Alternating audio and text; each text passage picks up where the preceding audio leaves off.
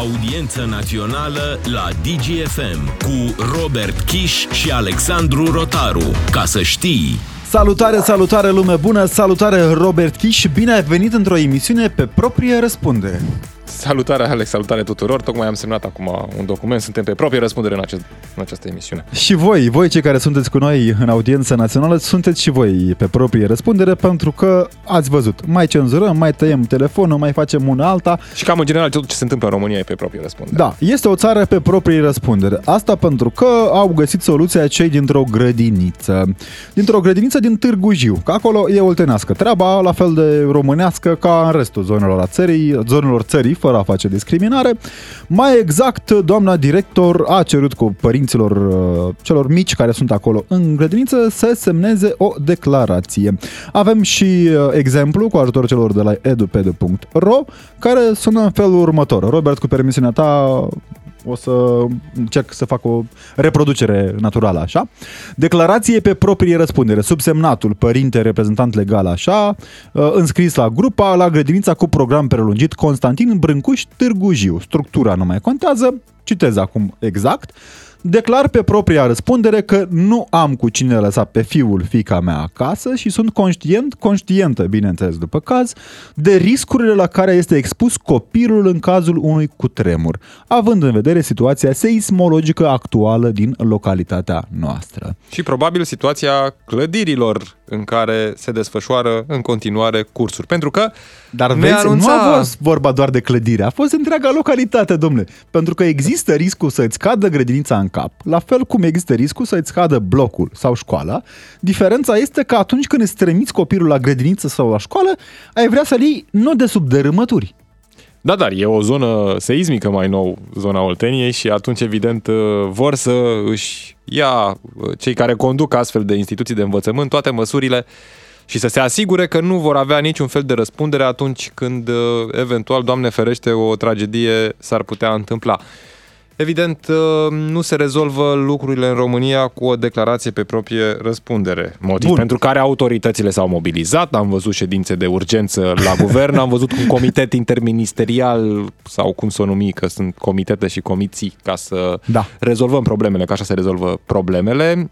Prima oară a tras concluzia Premierul Nicolae Ciucă a spus grav în ședință de urgență la Palatul Victoria, sunt 118 clădiri cu risc seismic uh, din structurile de învățământ, în primul rând, acolo unde elevii, acolo unde copiii merg la școală Bun. sau la grădiniță, doar că după câteva săptămâni, după ce Ministerul Educației ne-a spus că nu prea știe exact, că știe de fapt, dar nu ne spune și până la urmă ne-a spus, au ajuns la vreo 39 de clădiri. Nu știu cum se întâmplă, probabil și din cauza dificultăților de vorbire existente la nivel guvernamental, nu prea se înțeleg între ei. Motiv pentru care domnul Ciucă, prin guvernul pe care îl conduce, ne anunță că avem 118 clădiri cu risc seismic, adică ce riscă să cadă în cazul... 1, risc seismic 1 uh, să cadă. Da, să adică cadă, cele ai? mai periculoase. Dacă sufle puțin mai tare în ea, precum în povestea celor trei purceluși, e riscul să cadă clădirea peste copii. După care, și aici e partea halucinantă, tipic românească, vine Ministerul Educației la mai bine de o săptămână distanță și spune, doamne, am numărat noi mai bine, nu e mare diferența într-adevăr, nu sunt chiar 118, sunt 21 de clădiri. 39 cu totul, că le punem și pe alea care sunt săl de sport, nu neapărat săl de clasă unde învață efectiv uh, copiii. Dar unde sunt în pericol copiii și în sala de sport, dacă ești și e seismic uh, și cade sala de sport peste tine, tot e o problemă. Adică nu ai învățat acolo, făceai sport, dar tot e o problemă pentru Nu atât de gravă, copiii după respectiv. cum cred uh, da. guvernanții noștri. Am aflat și motivul de ce există această discrepanță între 118 și 39. Ne spune vicepremierul Kelemen Hunor că au ajuns așa cumva la concluzia anul trecut că dacă sunt uh, încadrate risc seismic 1, nu pot uh, să atragă școlile respective bani europeni din PNRR. Și atunci le-au mutat din PIX la risc seismic 2. A, parcă nu e așa de grav, sau gândit ei mai bine, nu sunt niște clădiri care chiar stau să cadă la primul cu tremur, poate cad la o replică. Și atunci nu mai stăm să ne batem capul și putem să atragem și fonduri europene și le mutăm din PIX uh, la pagina următoare. Cam așa se rezolvă problemele în România din PIX. Păi important este că nu mai apar în statistici. Ne aducem aminte de da, situația... Ia uite ce puține clădiri cu risc. Știi, uh, cumva este extrem de cinic ce o să spun, dar trebuie să fac această declarație pe postul public de radio, postul național de radio DGFM. Pe proprie răspundere. Pe proprie răspundere declarație o fac. Mi-aduc aminte de marele tragedii din România. Am avut situația de la colectiv unde săracile autorități au fost obligate să se mobilizeze și să vadă câte clădiri nu au autorizație la incendiu. Enorm de multe, inclusiv școli, mai ales școli de fapt și instituții publice din România. Palatul Parlamentului. Palatul Parlamentului. Motiv pentru care autoritățile au zis, domnule, am găsit soluția. Facem o avertizare la intrare frumos, spunem, această clădire nu are autorizație la incendiu și am rezolvat problema. Vine pandemia, o tragedie uh, în România, ca în toată lumea de altfel, și ne întrebăm, doamne, înțelegem că în pandemie n-au murit, au murit foarte mulți oameni, inclusiv din cauza infecțiilor din spitale, dincolo de problemele care existau uh, din punct de vedere medical, personal, da? Și ne spune Ministerul uh, Sănătății, prin gurița domnului ministru al Sănătății, că, domnule, în România avem infecții, știm de ele, că e cazul domnului doctor din Neamț care a fost transferat în Belgia și întrebau doctorii din Belgia, băi nene, dar voi nu aveți să pună în România? Că nu e vorba de mare tehnologie, era vorba să-l spele, Doamne, și mai iartă cineva pe doctorul acela cu săpun, care să ucidă o parte din bacteriile existente pe corpul domniei sale. Și Ministerul Sănătății ne spune în momentul respectiv, reiterează acum cu ceva timp în urmă, știm că e uh, bacteriile în spitalele din România, avem infecții nosocomiale cât pentru o întreagă Europa, dar nu le reportează nimeni. Și a zis că vom raporta. Acum cu școlile parcă e din nou aceeași poveste. Dom'le. Și apropo de declarații pe proprie răspundere și pandemie, că mi-amintesc acum că parcă și în pandemie declarația pe proprie răspundere oprea orice, oprea virusul. Asta da, n-ai da, o chestie, da, puteai să E un fel de avarii în trafic. Avarii în trafic, da. Încercăm să vorbim cu cineva de la Asociația Părinților pentru că um, e halucinantă situația aceasta. Până atunci, vă întrebăm pe voi, pe 0774 601 601 ați semna o hârtie prin care conducerea școlii vă cere să vă asumați riscul în momentul în care trimiteți copilul la o școală cu risc seismic? Pentru că în București, slavă cerului, avem suficiente. Bine, partea bună, uite că acum ne anunță guvernul că vor interzice evenimentele în clădirile, în cluburile din București, care sunt în clădiri cu bulină. Mă întreb câte clădiri vor vopsi bulina acum repede înainte, că așa se întâmplă în București. Uh, și mă gândesc și, că poate fac cluburi mai, în școli. Și mai e, da, exact.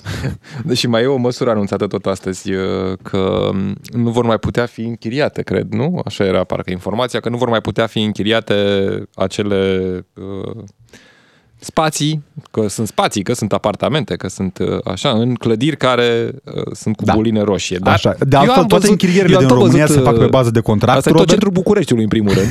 și exact, toate închirierile se fac pe bază de contract. Bulina aia sigur nu dispare de pe clădire. Ba mai mult, uh, era povestea, cred că ne spunea colegul nostru Mihnea Lazar, care a studiat mai mult problema referitor la blocurile cu risc seismic. La un moment dat, locatarii nu-și doreau să facă o evaluare a propriului bloc, tocmai pentru că știau că pierd la preț și nu mai pot închiria. Ne-a spus-o în direct aici în, pe DGFM uh, șeful structurii care se ocupă de reabilitări și alte chestii din primăria municipiului București că sunt obligați ei primăria să dea în judecată asociațiile de proprietari care refuză să facă evaluarea blocului știind că este unul cu risc seismic major, tocmai pentru că altfel pierde bani din chirii și din alte chestii pe care le fac. Mai mult decât atât, proprietarii nu stau în blocurile respective pentru că ghiși le place viața, dar închiriază apartamentele pentru studenței și alți oameni de aici.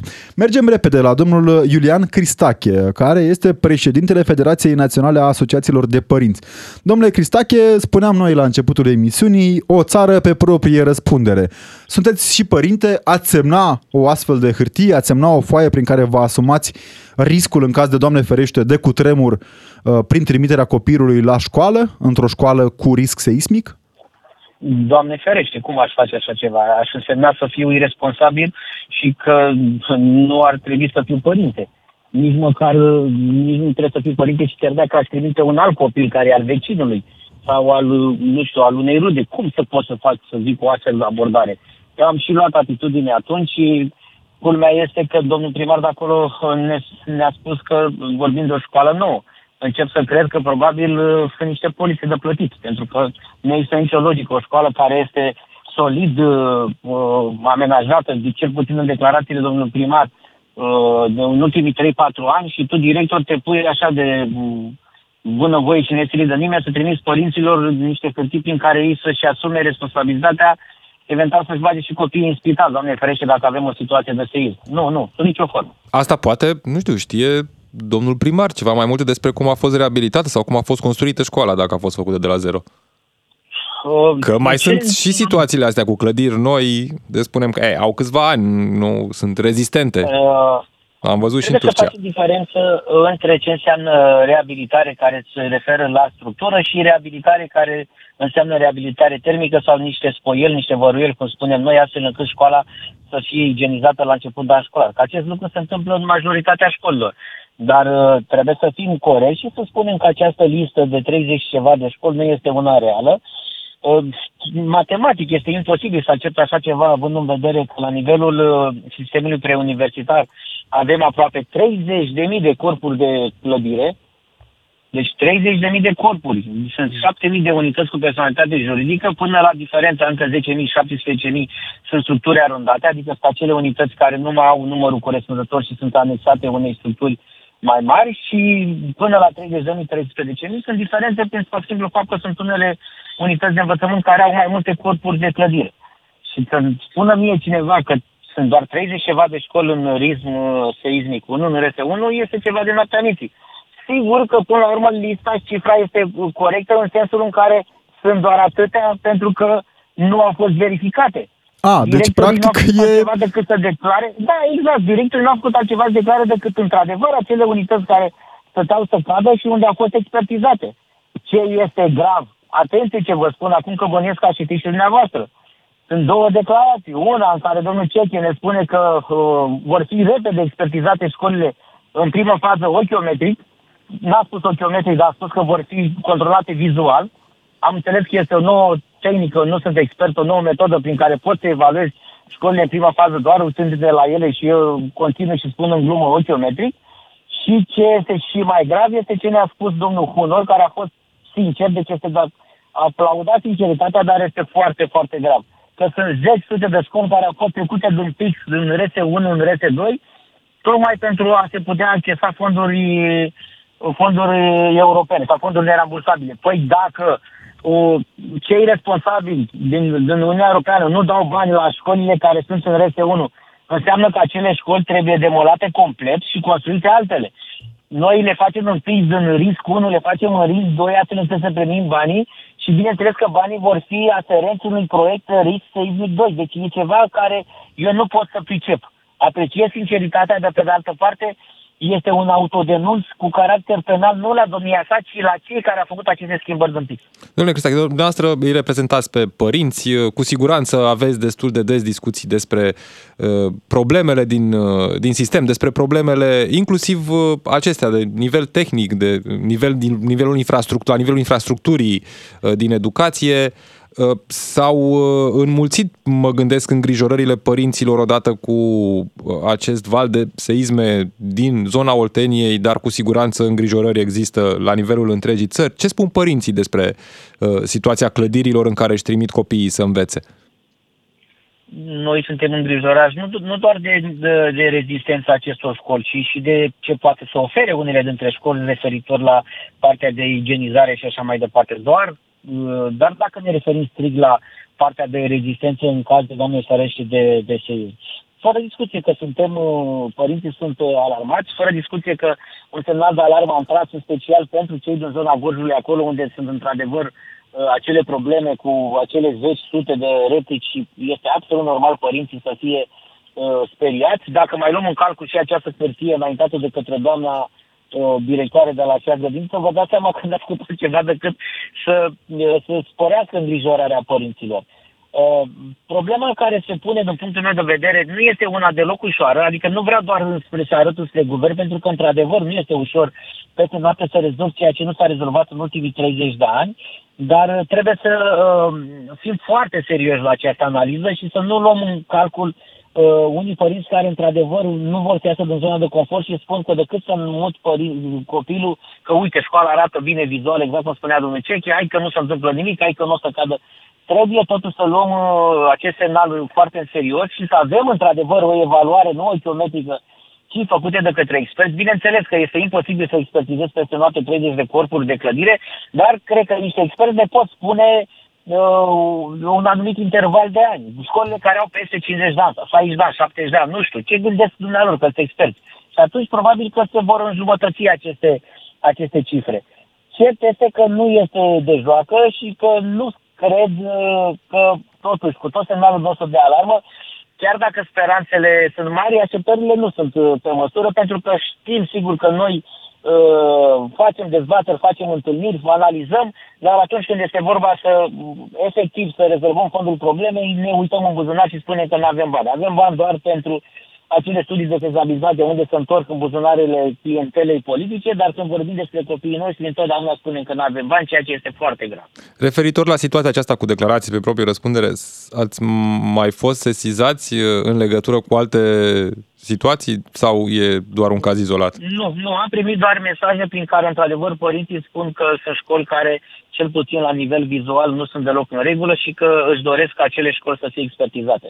Eu i-am rugat să meargă către conducerile unităților de învățământ, să treacă o decizie în Consiliul de Administrație și să solicite urgent Consiliul Local expertizarea acelor clădiri. Cel puțin dacă nu primesc bani de la guvern, ceea ce guvernul ar trebui să vină în sprijinul comunității locale pentru că sunt comunități sărace, măcar la nivel de inspectorat în construcții să facă o verificare în primă fază și să garanteze copiilor că nu există Uh, riscul de a intra în acea școală. Că, până la urmă, sănătatea copiilor este mult mai importantă decât confortul nostru de a ne deplasa Bun. sau de a reloca copiii în niște unități care sau niște corpuri de clădire care nu corespund și nu au statutul de școală. Domnule Cristache, pentru cei care sunt acum cu noi în audiență națională și sunt cu siguranță îngrijorați de integritatea copiilor lor, ce le sugerați să facă? Ei ca părinți, ce pot face pentru a ști cel puțin în ce stadiu de degradare se află clădirea în care învață copiii? Pentru că eu am făcut un școala într-un liceu construit pe la 1860 și ceva, spre exemplu. Uh, un liceu care nu a fost reabilitat atât de des. Uh, se vedea uneori crăpăturile în tavan, adică aveam, uh, se vedea tavanul prin Puteai fi îngrijorat din... doar uitându-te la... Da. Ce pot face părinții pentru a ști cel puțin în ce stadiu e clădirea respectivă? În ce stare? Părinții trebuie să meargă exact cu acea cerere pe care eu v-am spus, să-și ia directorul de mână, reprezentantul părinților, să meargă în biroul primarului și să solicite expertizarea uh, fiecărei clădiri acolo unde într-adevăr vorbim de școli care au un număr mare de ani. Nu cred că, chiar dacă nu s-au construit foarte multe școli, nu foarte multe, nu s-au construit școli în, în în sistemul educațional, dar sunt într-adevăr școli care au 50-60 de ani și nu cred că acelea reprezintă un pericol, dar sunt școli care, cum spunea și dumneavoastră, sunt 110, 120, 130 de ani, școli care au trecut prin două, trei cu tremure majore și atunci este absolut normal ca acea școală să fie expertizată nu ochiometric, cum ne spune domnul Ceche, ci cu meseriași care să vină cu acel scanner de mână să verifice grinzile, să verifice fundația și așa mai departe. Asta, asta este singura variantă. Pentru că noi, ca părinți, nu avem uh, cadru legal în care putem să obligăm, dar uh, moral, acel primar care este ales până la urmă de către părinții care au copii în acea școală trebuie să aibă bunul simț și să facă tot ceea ce ține de el să expertizeze rapid uh, o școală care, într-adevăr, pare cel puțin uh, la prima vedere că nu are o structură de rezistență așa cum ne-am dorit cu toții. Aveți cumva ceva date despre școli uh, care au fost consolidate? Mă refer la nivel de structură în vederea unui eventual seism mm, în ultimii ani? Nu, sunt nicio formă. Sunt nicio formă. Am fost și la o altă emisiune de dimineață și îmi spunea și cred că este adevărat. Uh, uh, îmi spunea cineva că dacă uh, costurile la o, o școală veche ajung undeva la 60% din valoarea unei construcții noi, ar trebui școala demolată. Și este adevărat. Că vă dați seama de cât să bagi câteva milioane, pentru că noi oricum avem talentul să facem aceste devize ori 2, ori 3. Adică nu vă gândiți că noi vom face niște devize corecte, dar decât să bagi un milion sau 2 milioane de euro într-o școală care are deja 100 de ani și care să o mai lungească în viața cu 10-15 ani, mai bine faci una nouă, găsești soluții de relocare și faci o școală nouă care să dureze următorii 100-150 de ani. Majoritatea investițiilor în aceste școli s-au făcut la nivel de mm, spoială, de văruială, cum vă spuneam eu, adică igienizarea și, într-adevăr, unele dintre ele au fost uh, uh, amenajate astfel încât să sporească confortul termic și să aibă cheltuieli mai mici la utilități. La nivel de structură, nu. S-au umblat într-adevăr la acoperiș, să nu mai plouă cu ele, dar la parte de fundații, că nu sunt expert, sper să am o abordare corectă la nivel de, de termen, la parte de fundație acolo unde este absolut normal să te duci la o școală care are 120 de ani, 130, 150 de ani, nu, pentru că sunt costurile Bun. foarte, foarte mari. Domnule Cristache, vedem, adică vedem și noi ceea ce dumneavoastră numiți spoială. Se face bine, tragic de multe ori pe banii părinților, că na, e acel veșnic fond al școlii numit acum donații voluntare. Uh, dar asta este altă discuție. În condițiile actuale, e în ce, sta, în ce stare, în ce formă putem să privim noi școala din acest punct de vedere, în condițiile în care, practic, și copilul care merge într-o școală cu risc seismic trebuie, se obișnuiește cu ideea că nu trebuie, trebuie să se prefacă în legătură cu acel subiect că nu există problema, nu? Da, ce, ce, ce să vă spun, este foarte greu pentru că nu s-a făcut nimic în 30 de ani și nu putem avea așteptări într-un an de zile să se rezolve aceste lucruri. Nu știu dacă partea de, de consolidare la nivel de structură este introdusă în PNRR. Ar fi fost un lucru foarte, foarte bun, pentru că acolo sunt foarte mulți bani și am putea să, să reglăm uh, niște lucruri.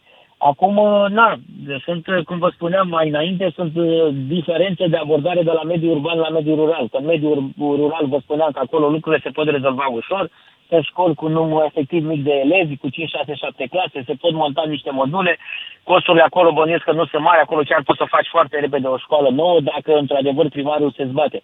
Dar în zona centrală de București, gândiți-vă că vorbim de niște clădiri istorice, și foarte bine că se obține foarte greu avizul doar să poți să renovezi un pic, să, să dai cu un pic de vopseală apropo de, dar ap- să... Apropo de asta, mai era ridicată o problemă că, de exemplu, sunt unele unități de învățământ unde directorul, poate și la presiunea părinților, nu este de acord cu aprobarea lucrărilor de renovare, inclusiv la nivel de structură, tocmai pentru că ar trebui relocați elevii. Ce știți în legătură cu această situație? Da, aici este o problemă și vor fi, într-adevăr, niște dispute. Sunt deja câteva școli aici care s-au relocat uh, și durează de un an și jumătate sau doi ani uh, povestea, deși s-au făcut presiuni, deși acolo la școala respectivă există o asociație de părinți foarte, foarte activă și a făcut tot ce ține de ei. S-au dus special la Consiliul Local, au făcut adrese, ei au plătit expertul, ei au plătit proiectantul, deci o parte din bani. Deci sunt asociații de părinți care într-adevăr fac ceea ce ar trebui să facă cei din comunitatea locală.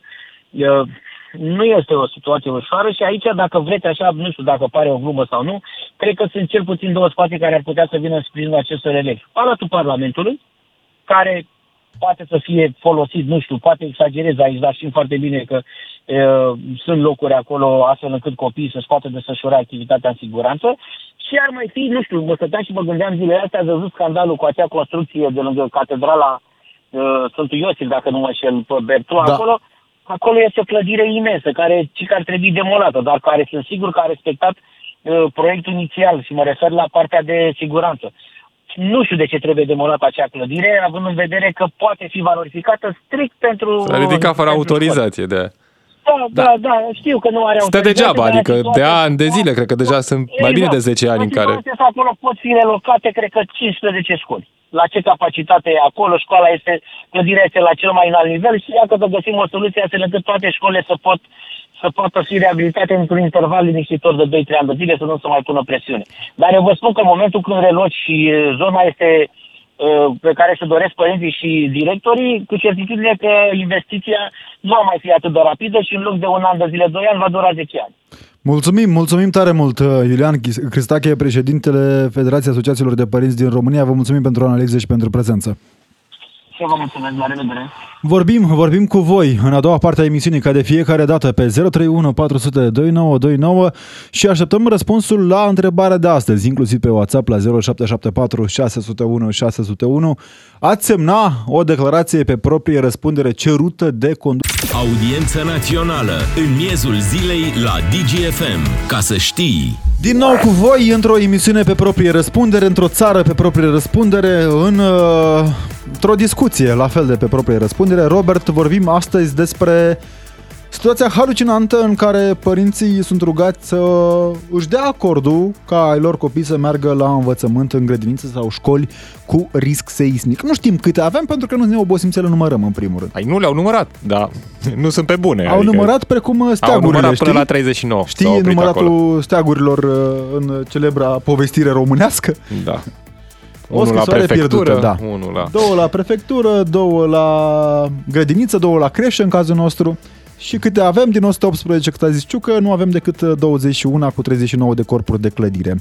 Ne-a scris lumea pe 0774 601 601, o să mă uit repede peste mesaje, ne spune cineva că copiii ar trebui să primească la locație un sport de pericol, cum primesc bugetarii din primării și parlament. Da, foarte adevărat, în astfel de situații și așa locația nu e una extraordinară. Ne-a și sunat Altcineva de altfel ne spune, pe zero, iarna, pe o secundă, Alex, iarna școală online, vara școală în aer liber și se rezolvă gratis. Deci nu mai trebuie să mai faci, uite, vezi, investiții în școli. A, nu le dați idei, nu le dați idei că imediat se Altcineva ne spune, știți cum este semnul de circulație, drum cu denivelări. Foarte ușor, pui un semn și ai scăpat, nu trebuie să refaci drumul, să faci puțină vâlvă după cutremurile. Se face puțină vâlvă după cutremurile din Turcia și Târgu Jiu, o să treacă ceva timp, or să apară alte subiecte și o să se uite de școli, ne spune Sebi din Târgoviște. Foarte adevărat, de obicei subiectele țin doar atâta cât există și un interes uh, public, după care și interesul autorităților pentru subiectul respectiv dispare. Așa moare, moare prematur uh, subiectul uh, pentru că e mai ușor să-l îngroape, de altfel și știm noi, Robert, nu puțin au fost situațiile în care un domn sau o doamnă pe care o rugam să ne dea două vorbe ne spunea că ne dă după ce se stinge scandalul. Exact, ca să Așa, nu, da. să nu zgândere. Da, altcineva ne scrie repede scurt, uh, oricum când trimitem copiii la școală, îi trimitem pe propria răspundere oriunde în România, o țară eșuată din toate punctele de vedere, ne-o spunea și președintele, nu? Nu, din Acum păcate, timp, acum e uh, școlile... stabilă și guvernabilă. Nu mai e garantat niciun drept de Constituție, rușine. Școlile românești, din păcate, sunt uh, un adevărat pericol. Sunt un pericol pentru că, dincolo de starea clădirilor în care sunt amenajate, avem și pericolul acesta al bătăilor în școli, al cuțitelor în școli, a uh, substanțelor haluc- halucinogene, care sunt din ce în ce mai prezente.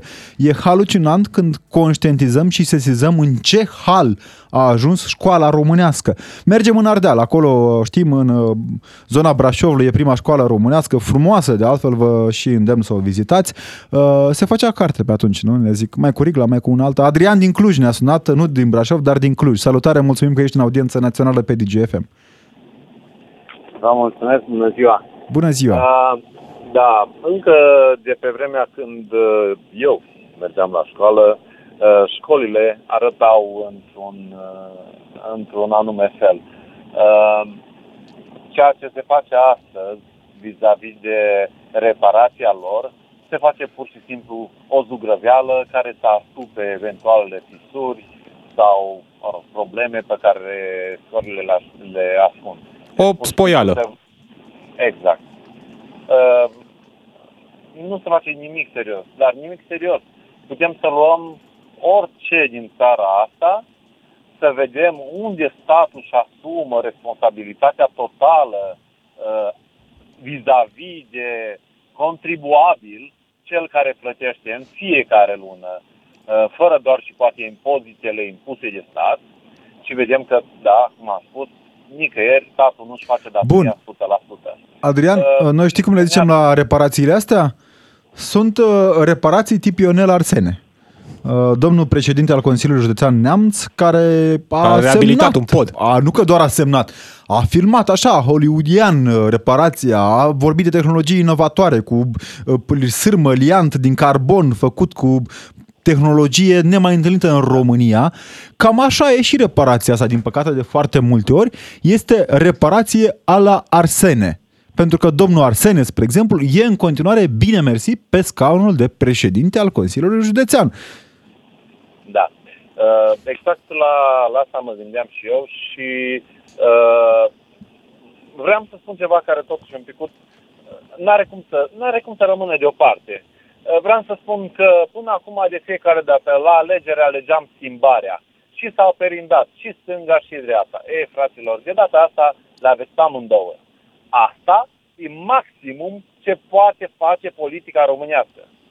Chiar vă rog frumos, nu mai faceți niciodată reclamă politicii. Nu mai spuneți niciodată că trebuie să avem aleși. pentru că Trebuie, aleșii noștri, trebuie. din păcate, nu Altera, respectă democrația, motivații o să te întrerup aici, Adrian, și o să citez pe Churchill ca să părem că suntem și citiți. Spunea că democrația nu este o formă de guvernare perfectă, dar este cea mai bună formă de guvernare pe care o avem până în prezent. Alternativele sunt dezastruoase. Tot- tot- Totalitarismul, uite că nici nu pot pronunța cuvântul, uh, sau uh, alte forme de guvernare care se lasă de foarte multe ori cu foarte mulți morți, nu din cauza corupției neapărat, din cauza faptului că au păreri. Și acolo este adevărată tragedie. Sunt de acord, sunt de acord, dar am putea oare, prin inteligența asta, prin tehnologia pe care o avem la dispoziție, să implementăm un alt sistem care să nu fie nici unul din trecut și nici cel din prezent? Inteligența Asta e artificială la Palatul Victoria, uite, asta ar trebui să, să avem premier un AI. robot avem deja în alte părți, nu? Da, chiar ar fi o idee bună, serios să zic. Un chat GPT. Îl pui în loc de ciucă și îl mai întrebi. Și cum rezolvăm problema cu școlile? Din datele Și pe zice care le am, conform ChatGPT, guvernărilor anterioare, se fură. Da. Da. Iartă-ne, Adrian, pentru abordarea te, așa... Haz de mai- necaz, din păcate. Da, ludică. În seara asta. Mulțumim! Mulțumim Da, tare eu vă mult! mulțumesc mult. Mulțumim tare mult, Adrian.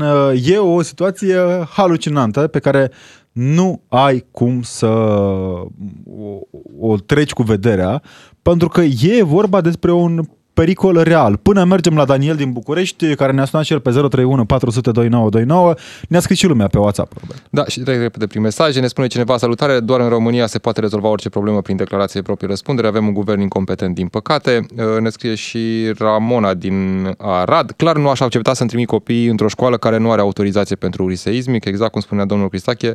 Sunt într totul de acord cu el. E ca și cum am semna condamnarea la moarte a copiilor noștri, având în vedere că noi muncim în fiecare zi pentru viitorul lor. Îmi doresc ca incompetenții care au propus acest lucru să-și facă un test psihologic. Au vrut să se acopere de hârtii, că la noi te îngropi în hârtii ca să te scuzi, să te scuzi și să, te, să scapi de responsabilități. Altcineva ne spune că plătim taxe și impozite la stat și statul, când e să-și asume răspunderea, nu mai e responsabil. Problema seismică a școlilor e ca în povestea lui Creangă, ne spune altcineva, cu bulgărele de sare, Florin din Cluj. Da, e o comparație bună, pentru că la un moment dat da. Bună, Monica din Arad vă salută. Nu a semna așa ceva și dacă nu mai pot merge la serviciu, viața copiilor este cea mai importantă. O zi bună.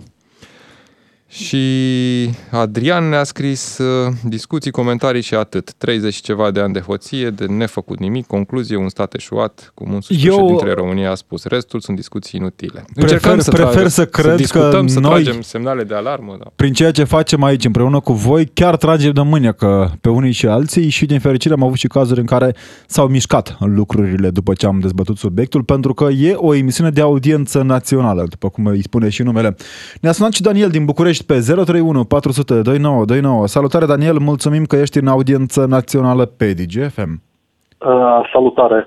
Uh, eu m-am simțit un pic contrariat în momentul în care uh, voi ați citit uh, hârtia aceea, declarație pe proprie răspundere sau cum se numește. Da. Aș dori pe calea asta, că ținând cont că sunteți pe audiență națională, să-i poate ajunge și la doamna director la urechi faptul că noi nu ne trimitem copiii la grădiniță că n-au cu cine să stea acasă.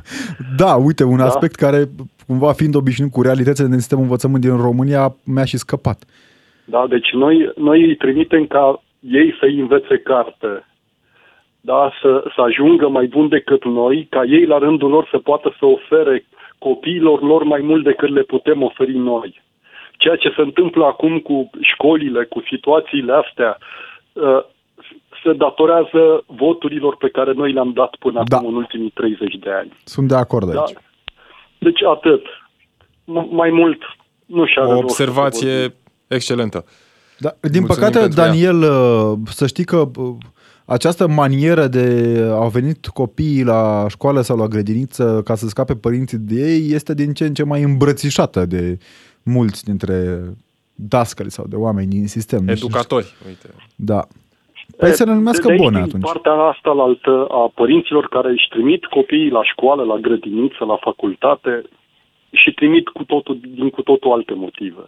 Da. Dar educația este principalul uh, obiectiv al unui părinte atunci când își trimite copilul la școală.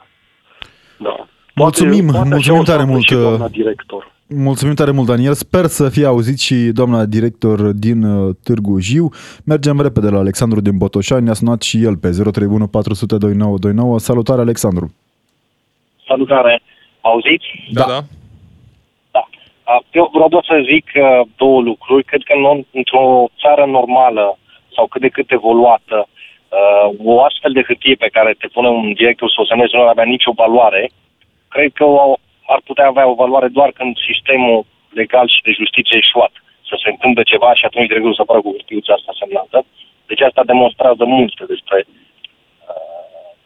țar- țărișoara noastră și încă ceva vreau să mai zic că din păcate, din păcate aici e, subiect, e un subiect foarte important și foarte, să spunem așa, cu, cu, cu un grad de risc foarte ridicat, dar din moment ce noi încă ducem bănuți și e, e un lucru minor, dar pentru mine demonstrează absolut tot, și noi ducem bănuți pentru săpun sau hârtie igienică la școală, ne dă clar de înțeles ce, uh, unde, unde trăim și cam ce speranță avem pentru copilașii Ai noștri. perfectă dreptate, Alexandru, ai perfectă dreptate. Atâta timp cât tu, ca părinte, plătitor de taxe toată viața, ești obligat să duci, nu contează, 5 lei, 10 lei, 50 de lei la școală pentru o educație uh, calitativă din punct de vedere a spațiului, adică ajung părinții să cumpere draperii, să pun și hârtie igienică pentru ca ai lor copii să aibă să pună acolo. E rușinos și intolerabilă această situație.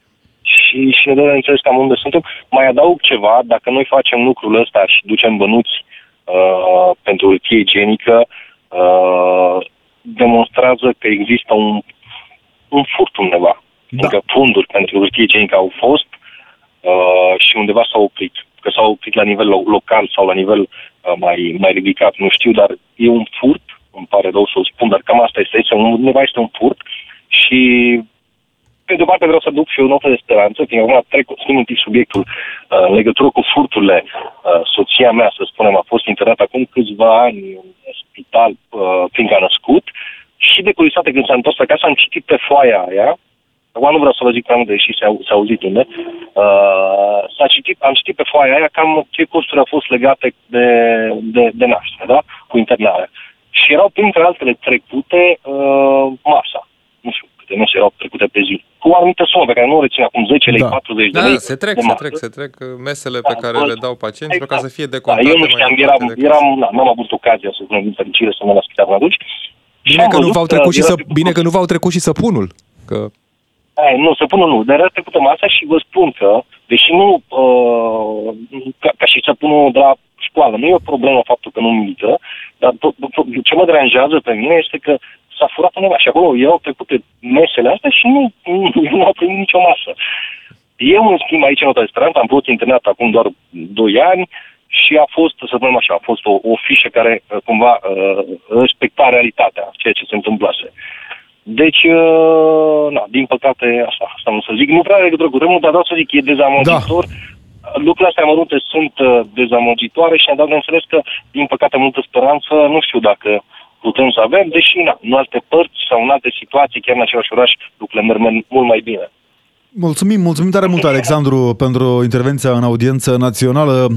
Avem și orașe în care lucrurile stau bine, avem orașe în care școlile arată extrem de frumos, avem localități, dar din păcate încă prea puține. Ne-a sunt sunat și... așa extremele. Și Da. o mare de la mijloc acolo unde lucrurile arată Au groaznic. rămas, au rămas ancorate prea mult în timp. Ne-a sunat și Iulian din Bistrița, tot pe 031 400 2929. Salutare, Iulian! Vă salut din nou. Bine ai revenit Dacă în mă audiență auziți? națională pe DGFM. Da, da, ne auzim. Mulțumesc. Am o întrebare pentru dumneavoastră. Cum vedeți dumneavoastră? Deci eu locuiesc în uh, cartierul Lătinița, aproape de Bistrița, la 8 km. Deci acolo am făcut uh, școala până pe clasa 8 -a. Acum s-a desfințat totul și a rămas numai grădinița și toți elevii pleacă în Bistrița la școală. Bineînțeles, au pus la dispoziție un autobuz, dar școala a rămas o școală frumoasă, destul de ok, o curte mare, a rămas în paragină, pentru că n-au fost în stare autoritățile să facă toalete și unele lucruri din lipsa canalizării apei. Cum vedeți dumneavoastră lucrul acesta? Eu vă spun sincer că am trăit o astfel de dezamăgire în orașul natal, acolo unde am văzut că școala în care am învățat a ajuns o ruină, o stă să cadă și o școală care nu mai departe de 10 ani în urmă a primit da. fonduri, s-au construit, s-a construit o sală de sport nouă, care acum, la fel, mai face probabil paznicul sau cine se mai ocupă de administrarea sălii de sport, niște bani cu o închiriază să mai meargă băieții să joace da. fotbal, dar în rest, școala e lăsată în paragine, nu se mai fac cursuri de ani buni și e acolo un loc în mijlocul cartierului, practic, care stă să cadă. Da, și acum vor, vor să facă, cum am auzit, nu știu, un azil de bătrâni, dar alt lucru. Așa, și, acum... și, și, și în Petroșan, că de acolo, de, de, de, despre școala din Petroșan, e vorba, numărul 5, uite, da. așa, știi. Acum, Aci, la fel, azil de bătrâni. Uh, mă scuzați că vă întrerup, cum vedeți dumneavoastră lucrul ăsta? Deci, în legătură, primăria din Bistri s-a organizat un concert mare, nu dau numele artistei, că nu e ok, au plătit în jur de 28-30 de mii de euro, acum organizează alte concerte, deci nu sunt nici contra, nici nu mai Iulian, dar, părerea mea dar este aici cu banii că aia nu se puteau moderniza o Atâta școală, timp cât în România avem oameni care votează pentru că au văzut-o pe X sau pe Y, l-au văzut pe Y la da. concert în detrimentul uh, reparării unei școli, vom avea în continuare aceleași situații. Oamenii oferă ceea ce cere publicul. Păi, uh, scuzați-mă că vă întreb, educația e prioritară. Dacă avem oameni Asta zic și educație, eu. avem și prosperitate. Pentru că atunci dacă ești educat, nu ai cum să mai fii corupt. Poate că nu s-a vrut. Întrebăm, nu știu. Noi punem da. întrebări, nu? Mulțumim tare mult, Iulian din Bistrița. Sperăm că ne auzi poate și cineva din Bistrița și se mai gândește odată la școala aia. Ne mai uităm repede și peste mesaje în legătură cu acea declarație pe proprie răspundere. Ne scrie cineva că, Doamne ferește, dacă Doamne ferește, ferește ar avea loc un cutremur și ar muri copiii, ar însemna că părinții sunt cei responsabili și implicit cei vinovați. Ce paradox. Da, și-au dat copiii pe uh, proprie răspundere la școală. Uh, tot ni se spune să mergem la vot și când apar probleme ni se spune că noi am votat. V-ați întrebat dacă ai ce vota? Nu cumva sunt toți la fel prin prisma organizatorie a partidului, ba, ne tot întrebăm și mai ales acum că vine an electoral, am tot auzit și de la alții și îmi pun și eu întrebarea asta. Ce să votezi, da. Uh, doamna director probabil a întrebat la partid, cum facem șeful? Știți cum sunt puși politic directorii? A fost întrebată dacă este strict ideea dânsei, ne scrie altcineva. Acum, pe de o parte, există și situații în care tu, ca director de școală, ești într-un punct extrem de dureros. Tu, ca manager de unitate de învățământ, riști să fii trimis în judecată și să faci închisoare grea din cauza faptului că primarul, că Consiliul Județean, că Ministerul Educației te-a amânat de la un an la altul și nu ți-a dat bani pentru a reabilita școala respectivă. Și atunci poate că există și această parte a discuției. Uite, Cătălina din Bistrița ne spune că sunt și școli care sunt la nivel european în România, depinde de director și de conducere și de exemplul școlii din Urmeniș, județul Bistrița, o școală exemplu pentru multe școli din Uite, România. Poate ne confirme Ion din Bistrița dacă într-adevăr școala este chiar așa. Salutare Ion, mulțumim că ești în audiență națională pe DGFM. Salutare Ion, mulțumim că ești în audiență națională. Da. Puțin mai încet te rogăm radioul, Ion, dacă poți. Da, se aude? Da, se, se aude, salutare. Eu zic că câtă vreme stau parlamentarii acolo în bănci și nu fac nimic, o lege, o, o, lege, o lege dreaptă, tot așa va fi. Tot în parangină vor fi. Și tot dau bani la cântăreți și așa, tot așa va fi. Evident, e nevoie de implicarea politicului, pentru că până și la nivelul ăsta politicul e tot cel care decide. De acolo vin banii, de acolo vin deciziile. Uh, până la urmă, da, politicul banii, ar trebui să înțeleagă că e responsabil pentru... Da, da, banii noștri a tuturor ajung politic. Să fie politizat și să fie distrus. Păi nu ați văzut cum ne dau guvernanții bani de la ei?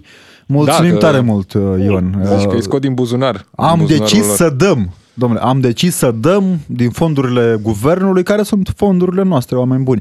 Dragoș, în Madrid, de ce s-a putut și în România nu se poate? E această dilemă existențială pe care o avem aproape în legătură cu orice subiect. Da. Bună! Salutare! Nu știu, vine să râd. Nu știu, aici mie mi se pare un autodenunț. Da, este. Deci directorul ăsta să termine ceva nu știu dacă, dacă cineva o să ia vreo măsură să, uh, să, să uite mai departe în cazul ăsta. Ce s-a întâmplat? Am înțeles că e o școală nouă. Da.